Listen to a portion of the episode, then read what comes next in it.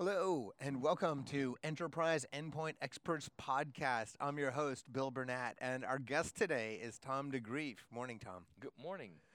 So, thank you so much for joining us. We're here at MMS in uh, beautiful Scottsdale, Arizona, wintertime, kind of perfect weather, everything, right? It's amazing. I mean, sitting out uh, out there in the sun in the beginning of December, that's just fantastic.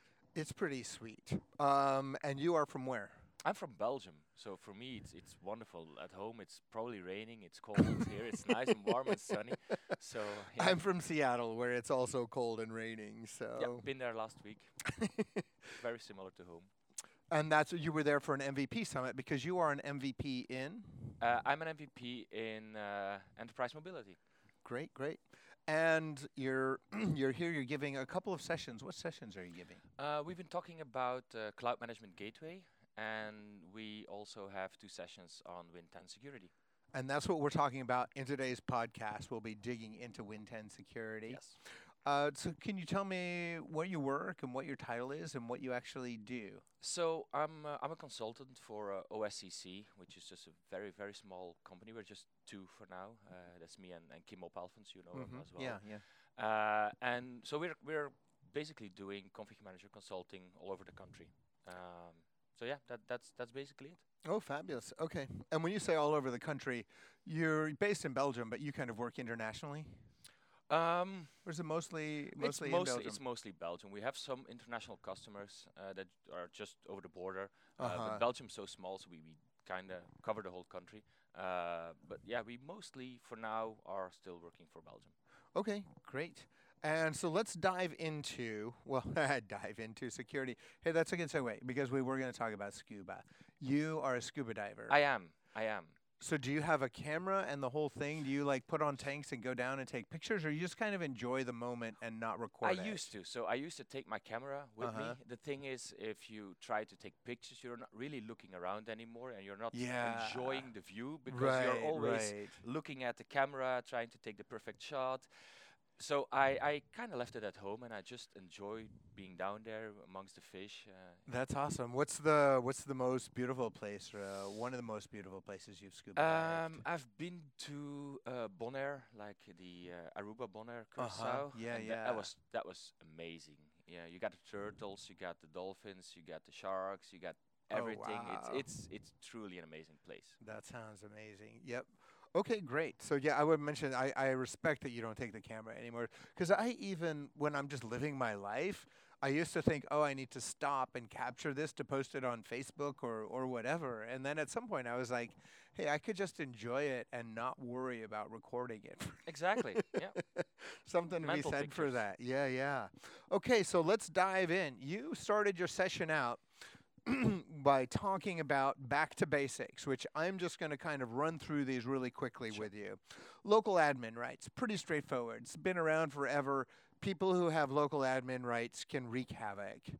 Um, I always insist on having them, so if I ever work for a big company again, IT will get as much pressure as I can put on them to give them to me, but they should probably resist. Yes, yes, or at least um, try to uh, take away shared admin uh, accounts um, or randomize local admin uh, accounts uh, so that people don't use their domain account but like a, a local account um, if they want to do uh, local admin stuff. But yeah, try to take it away initially. And, and That makes total yeah, sense. yes. Yeah, we did a webinar with Sami Laiho, and he says on his personal computer, he doesn't even run uh, with local admin. He has an account with local admin, but the one he runs his, he, you know, his daily day-to-day work on is not local admin. I'm not going to go that far. I agree with you there, but as an I- from a from an IT point of view, we're we're special, right? Because we have to we have to do all sort of things, but but just from an office worker, they don't need any. They don't need rights, all right? that. Absolutely. Uh, Windows firewall, pretty straightforward. You want to you want to set up firewall. That's just a basically table Yes, stakes, as we exactly. say. BitLocker, everything needs to be encrypted now. Your default simply should be to encrypt everything. right? Absolutely, absolutely. Uh, UAC.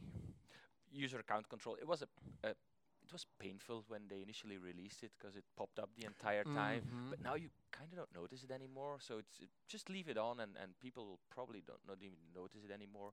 So just just leave it on. So at least you get the confirmation that what you're doing is trying to access something that it probably shouldn't. So Right. Yeah. When it first came out, I had the same reaction. I was like, "This is annoying. They've got to fix this. All these pop-ups." exactly. But now, especially now that I've been learning more and more about security, I see it and I'm like, "Oh, good. It's checking to make sure that I want it to do this, Yeah.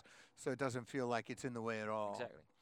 Um, BIOS to UEFI. That's pretty clear. Anybody in Windows 10 world knows you have to have UEFI to have some key functionality. So if you have a machine that's capable of it, you need to use it. And if you don't have one, you're missing some key stuff in, in Windows 10 well, security. you're not you're not even starting from a from a safe machine basically. If you don't have um, UEFI, uh, TPM, and secure boot, uh, means that your machine can already be compromised before you know it. Like uh, rootkits can get in there with with UEFI, TPM, and secure boot. You're already eliminating that uh, that malware at, at that level. Okay, so, so it's definitely. I mean, whenever we do a Win 10 project, that's the first thing we always do. And if your machines are not capable of, of doing UEFI, secure boot, and TPM, just buy another one because it's really not worth going down the bad route. I've never heard it phrased that way, but that makes total sense. It's not a, question of turning it on. Like if your machine doesn't have those things, you're not secure Exactly. to begin with. And you want to s- you want to at least start in a secure way. Right. Yeah. You can't secure your machine. if you, if if, if your uh, if your house doesn't have a door, you can't lock it. Right. um, okay. And secure boot we just talked about. Yep. That's pretty straightforward, and that's going to make sure exactly what is it doing. Well, it's gonna make sure that uh, all the comp- th- that during your Windows boot phase, that uh, all the components uh, that Windows loads, the, like the, the the drivers, the kernel, that they are already uh, that they haven't been tampered with, basically. So it's gonna Yep. verify it, and it, it's gonna make sure that your your machine, when it boots up, is exactly how you intend So your bootloader, your initial OS, your drivers that are loading, all that stuff is verified, and nobody exactly. There's even things in. antivirus running uh, at, at that moment Okay, already. great, For any of the drivers load are loaded, there is already antivirus uh, checking that nothing has been tampered with. Okay. And random local admin passwords. What are you talking about there? Well, um, basically, uh, what you what a lot of companies have now, they either disable the built-in administrator account, or when they haven't disabled it, they have one general built-in administrator account with one password. That's the same on, on every machine. Uh-huh. So if I can get a hold of that password, I basically am administrator on all of your machines. Right, because when you're in IT, you're like, oh, okay, yeah, we'll say whatever it is, 1985 Dodge Dart. I don't think there was a Dodge Dart in 85, but whatever. Let's say that's your password, and then everybody knows if they have to get into somebody's machine. Exactly. Here's Yeah. the little secret. So and and there are tools out there that can just you know because the password is on the machine. There are tools out there that can show you the password in really two seconds. Um, What, what, what do you mean? There are tools out there that can show you the password in the- two seconds. w- the thing is, and, and a lot of people don't really realize it. If you like um, RDP into a machine and you log on with your credentials, right, Mhm. and you then uh, log out again and you reboot the machine, your credentials are still cached on that machine, even if you reboot in plain machine. text? Uh, it's not in plain text. But it can be converted by somebody who has the tools. exactly, Okay. exactly. Wow, okay. So you leave your credentials behind, and and and so if I can get a hold of your machine, I'll just run the tool, and it'll give me your credentials, either in Okay. plain text or in a hash. But the hash is good enough because that's how Windows work. You can just pass the hash and, uh, Right, and use right, that right. to to authenticate. So that's why we insist on randomizing those local admin Okay. password so that each machine has a unique local local admin Yep. password that okay you need to look it up um, to access that machine but at least if i can get a hold of your machine and get that password i just have access to one machine and not It's- all your machines it's painful, but it's necessary. Every time I hear about a data breach, right, like Quora, 100 million accounts just exposed, in my mind, I'm like, what's the downside for me? Well, I didn't give them my credit card, so, and I use a different password for every single place I sign up. So I'm like, there's really not that much damage Exactly. they can do to me. for you but there's not a lot of people doing that everybody still uses the same password a lot of a lot people of do. Yeah, yeah, services. yeah. and there are great tools out there that can help you i mean I, i'm using lastpass and i don't know any of my passwords to to website no, I totally don't track them in. either. Yeah. Yeah, so- no, it's painful, but it's really it's really Yeah. important in in this day and age. Uh, okay, disable SMBv1. That's the WannaCry, not exactly. Stuff. Petya, exactly. So it's yeah, uh, yeah, yeah. when you install, uh, I, I don't know, is it since 1803? If you install a new Windows machine, it's off by default. Um, however, if you're if you've been upgrading from the older versions, it was on by default, and it's probably gonna still be on. So make sure that you check that um, that you can you can disable it. Okay, and you have two PowerShell notes here. One is PowerShell constrained language mode, and the other is disable PowerShell v2. You want to round that up? So, uh, sorry, uh, PowerShell v2 um, is installed on every machine by default. The problem with PowerShell v2 is that there is no centralized logging. So a lot of the hacking tools try to force yourself into PowerShell v2, so there is no centralized view of what's been going on onto your, uh, Oh, okay. machines. And I there's see. probably no need for PowerShell v2 to still be on your machine. Right, right. So tha- that's just disable it. And then PowerShell constrained language mode basically um, makes PowerShell work as a shell and not as a scripting language. So you can execute all the commands you want to. It's just not going to allow you to run automated scripts um, unless they're signed by, by your company. So again, a lot of the hacking tools that use PowerShell scripts are going to be blocked by PowerShell constrained language. Okay, so only signed scripts can be run. Yes. That does seem huge. And then firmware updates is tricky because you can't really automate that. Like so many things you can centrally manage, but firmware updates are very hard to do centrally.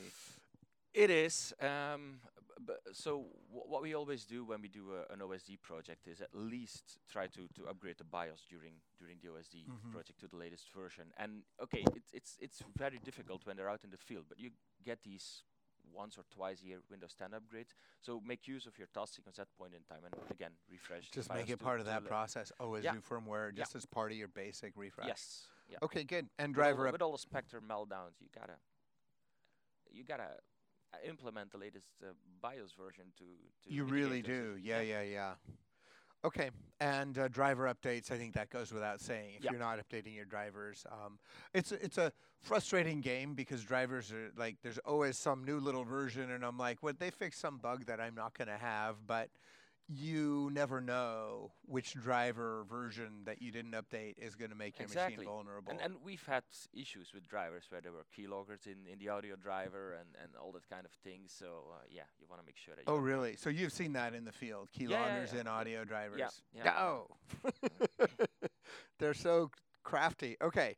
So Windows Defender then. Let's just a quick rundown of the Windows Defender. Ev- y- uh, a lot of people who've been following security space know that Microsoft keeps renaming what is what. So this is the current naming, which has been static for at least six months now. So I think so. Yeah. yeah, so we, we may be in a safe zone. Uh, Windows Defender antivirus is obviously AV, anti-malware, anti-ransomware. Yes. Antivirus is kind of a catch-all phrase. Yeah.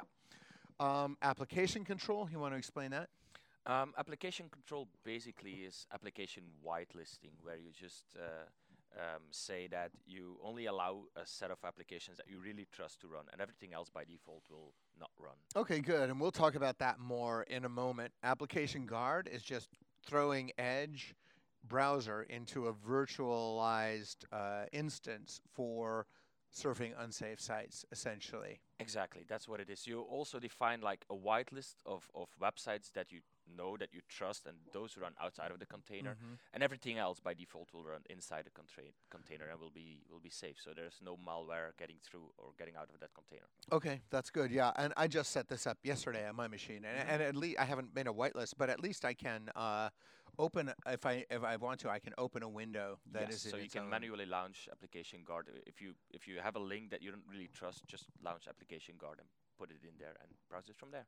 Uh, Windows Defender Credential Guard. That's just it's table stakes like Secure Boot, basically. You should just always have that enabled. Yes, exactly. There is no drawback. Just turn it on. Uh, Exploit Guard is actually four features, Exactly. And uh, what are they? Can you explain them quickly? We don't have to drill down on them, but what is the point of Exploit Um, Guard? there is attack surface reduction rules. Which That's vague to me. What is that? Um, it's a set of rules that protects um, mostly Office uh, things, so that uh, whenever you try to install uh, an add-on, that it doesn't in the background tries to download some malware and, and run it as a script, for example. Okay. So all those all those rules help you um, deal with those office I malware see. So can slip into okay, so to some or- extent, or it's just macros. uh, so that's exactly what it is. Okay, thank you. Th- and where are those rules running? When or where? Where? Uh, on your local machine. So, I mean, what part of your Windows is running these rules? That's a good question. I think they're well. It's it's it's one of well. It's in the Windows Defense stack, so it, it's so it's, just literally part of the Windows Defender stack, Exactly, and it's yeah. watching for these things. yes, yes. Got it. Okay, Yeah. thank you. So you got uh, network access protection, uh, which again should be on by default because it will just it'll it'll use uh, the power of the cloud and block um, bad websites. So you're not allowed to browse to a really known bad website. Yeah, that's that basically that's Yeah, basically yeah. what it what it does.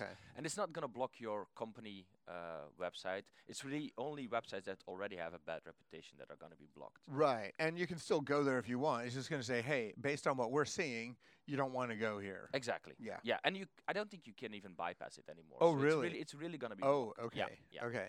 So we got controlled folder access, which I think is uh, is a neat feature, um, which will uh, watch out your um, a- set of folders that are known, like your My Documents, uh, My Pictures, uh, your Windows um, uh, directory. You can specify your own folders, and it will monitor those. And if an application tries to uh, modify any of your documents, and that application isn't trusted, it'll be prevented from uh, modifying those documents, like encryption, uh, malware encryption that goes and encrypt all your documents and say, hey, Mhm. pay me a Bitcoin and I'll give you your documents back. Yeah, yeah. Controlled folder access will protect you from that. Oh, really? Okay, great. And then we have uh, what am I missing? Uh, exploit uh, protection, which is the new name of uh, of EMET, uh, basically. Um, and that's that's low level protection um, against applications that are trying to do things that they're not supposed to do. Okay. okay, fabulous. And Windows Defender Firewall, I think we all know what that is. It's Yeah, just your yeah. local firewall. Smart Screen. Smart Screen is um, again a, a tool that'll warn you if you go to a to a website. How has is that different from the network, uh, Network- protection and exploit? Um, network protection will- will just really block it and, and will block it from basically anywhere. If e- even if you would open it from, from PowerShell and want want to access network. I see. Smart Screen is just for your browser. Exactly. Uh, okay. Okay. Great. And Windows Defender ATP. That's just an extra add-on for higher level Yes. security. Okay. So now this is the fun part. Is uh, we're going to talk about auditing. You were saying how okay maybe you can't implement your dream security scenario in your company right now. But you can start by flipping on auditing so that you're getting all these events in the event log. And in some cases, like with application control, it may simply say, um, hey, if I had been activated, I would have blocked this or done this. Yes. So wh- wh- what can you turn auditing on for here? Application control, obviously. Yes. Antivirus, yes or no? I don't think so. No. Okay. Credential guard was a, a no. Application guard is a no. No. No. it mu- So the exploit guard, you, Is for sure, yes. controlled folder access. Uh, for sure, uh, exploit uh, uh, protection. Um, I'm not too sure about well, uh, network access protection. I don't think so because it's just on or off. Okay. Um, so yeah. So Okay, so then the main one that you're really passionate about is the application control. Yeah. Because you're you're whitelisting. So let's start by maybe just talking about what is the difference between whitelisting and blacklisting. So it's basically comparing antivirus to application control. Um, so with antiv- antivirus, you block the known bads. So antivirus has a list of applications or, or malware that it knows that is bad, and it's gonna wh- whenever, whenever it sees it running, it's gonna it's gonna block that. If it doesn't know about an application, it's not gonna block it. So blacklist only blocks what it knows that is bad. If you go to whitelisting, you explicitly say that these and these and these applications, my line of business applications, are allowed to run, and everything else by default will not run. Okay, yeah, that's much more doable in today's world. I could see because I, you know, I worked in IT, whatever, 20 Mhm. years ago, and you actually in those days almost could make a viable blacklist, like don't run these things. But now it would be impossible. it There's is this- impossible, it, and it's always going to be reactive. So whenever, whenever new malware comes out, the antivirus vendors have to update their signatures, and only at that point in time, um, you can um, you can react to it. So we have to know the bad application before we can actually react to it. With whitelisting, it's the other way around. You just only say, I'm, al- I'm allowing these and these and these applications to run, and everything else by default is going to be blocked. So new malware that comes out, you haven't explicitly allowed it to run, so it's going to be blocked. Okay, So, so you're basically turning it around. so whitelisting is the way to go. Whitelisting is a key, and and you see this when you're consulting business. Yes. S- making a company secure, a big part of that is setting up their whitelisting. It's a, it's a difficult thing to implement because it takes it takes a lot of work to get everything right. Uh, but once you are able to go to enforce mode to to truly enforce um, whitelisting, you're cutting down the risks of malware basically 100%. That I mean, maybe not 100%, but like 99% of the malware is going to be stopped by by application whitelisting without doing anything in addition to that. Okay, good. And so we can say whitelisting, like, okay, this application is good, but that becomes a more complicated question because how do you say what this application is, right? Exactly. There's this version of this file. Exactly. So let's talk about defining trust. And um, I think that you have here, and you, you talked about this in your session, sort of a, a four tiered list Mhm. of ways you can define, identify something as a valid application. Yeah. And do these all apply in um, application control? uh, they do. Yeah, yeah, yeah. Okay. So then let's um I'll let, I'll I'll just say the, the list really quickly and then we'll go through one by one and you can explain what, what they ac- what they actually mean. I'm good at reading. uh, so they're hash, uh, file hash per binary, leaf cert, which is a signing certificate, PCA cert, which is a root certificate in the certificate chain, and file name, the original file name. And these go from the most secure to the least secure. Is That's that right? how, how I, I uh, ordered them. Yes. Yeah. Okay, great. So so one way you can identify items to put on your whitelist is with a hash. Yeah. Wh- so what are you talking you, about? You basically hash each binary uh, from from an application. So all all executables. So the executables, the DLLs, they're going to be hashed, and you're going to group them together in, in a catalog.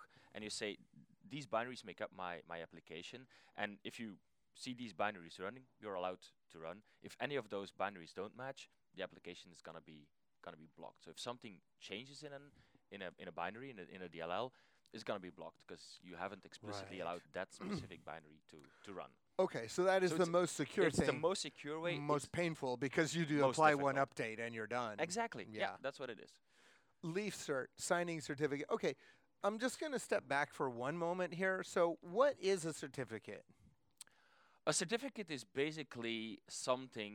Um, that's a, that's a good question. Uh, um, it's it's um, well, it's a digni- uh, it's a it's a digital thing that Yeah. that that you can um, that that certifies that that what it is is is th- is the truth basically. So when you, when you have a, a website that is uh, signed by a certificate, it Mhm. it kind of guarantees that this website is indeed what it claims to be. Okay, and the way that works with the public-private keys is that can be checked against the certificate signing authority Yeah. to verify this actually is legitimately signed here. Exactly. Yes. And does that verification happen? How often does that happen? I think it happens. Whenever you see if yes, something is exactly. signed. Yeah, so yeah, it's literally yeah. going out to the Yes. internet to that signing authority and saying this is legit. Yes. Okay, great. So so if you have a signing certificate on your application, then you can say basically any application signed with this specific certificate is okay. That's exactly what it is. Yeah. So uh, hopefully most applications are signed that, that you download from the internet. Mhm. And you can just say, so if you want to make it easier for yourself, you're going to say, I trust a certificate from Microsoft. So everything signed by Microsoft by default is going to be trusted in my environment. Okay, and is that a leaf? S- Is that a leaf cert? If you Yeah. say everything okay. Yeah, so it, it's really the, the specifically the certificate that has been signed with. So that's that's the leaf cert. You, you only trust that specific. So the leaf cert is the specific one, yes. but you're saying you could also go a higher level up and say any certificate from signing authority Microsoft I will trust. yes, yes, exactly. Okay. So that's going to be the, the the the PCA cert. You basically Okay. say so not not specifically this certificate, but you're going going to go more down level like the root certificate and everything that has been signed by indeed Microsoft I'm going to trust and not specifically this certificate because Microsoft has multiple uh, so signing I see. So one application might have multiple certificates. yes. yes. Okay, got it. So, and that's the PCA cert. I trust everything from Microsoft. And then uh, file name, original file name. That's that's an easy one, right? So you, you're just gonna say I allow notepad.exe You're not run. really fooling anybody by, by yeah, yeah, you can disallow the file name, but I, I suspect a crafty a crafty cyber attacker could find a way to uh, yeah, you can rename a file. exactly. yeah, not really that. Doesn't difficult. seem that it's hard. not rocket science, no. So, and this is all done through application control, which let's take a moment just to talk about like the application control has really been built up over time. They added a managed installer in 1703. What is that? Um, uh, manage installer. Um, if you take SCCM as an example, you wha- what you can do is say I trust SCCM uh, that every application that has been installed through SCCM, I'm going to allow it to run in my application uh, whitelisting scenario. So you don't have to specif- specifically specify these and these and these apps. I'm going to trust. You say whenever it's being trust, whenever it's being installed through SCCM, I'm going to allow it to run. Great. Okay, so that's So- an SCCM specific capability. No, you can make anything a managed installer if you want to. If you have uh, these applications that are self-updating, that whenever Uh-huh. you launch them, they go out to the internet Yeah. and, and refresh themselves. That's going to be difficult in, an, in a whitelisting scenario. But if you Uh-huh. make that application itself uh, a managed installer, you, you basically say, so yes, you can update yourself, and I'm going to allow you to run after you've updated yourself. Okay, that's great. And intelligent security graph is actually pretty huge. Um, so, what is the ISG intelligent security graph?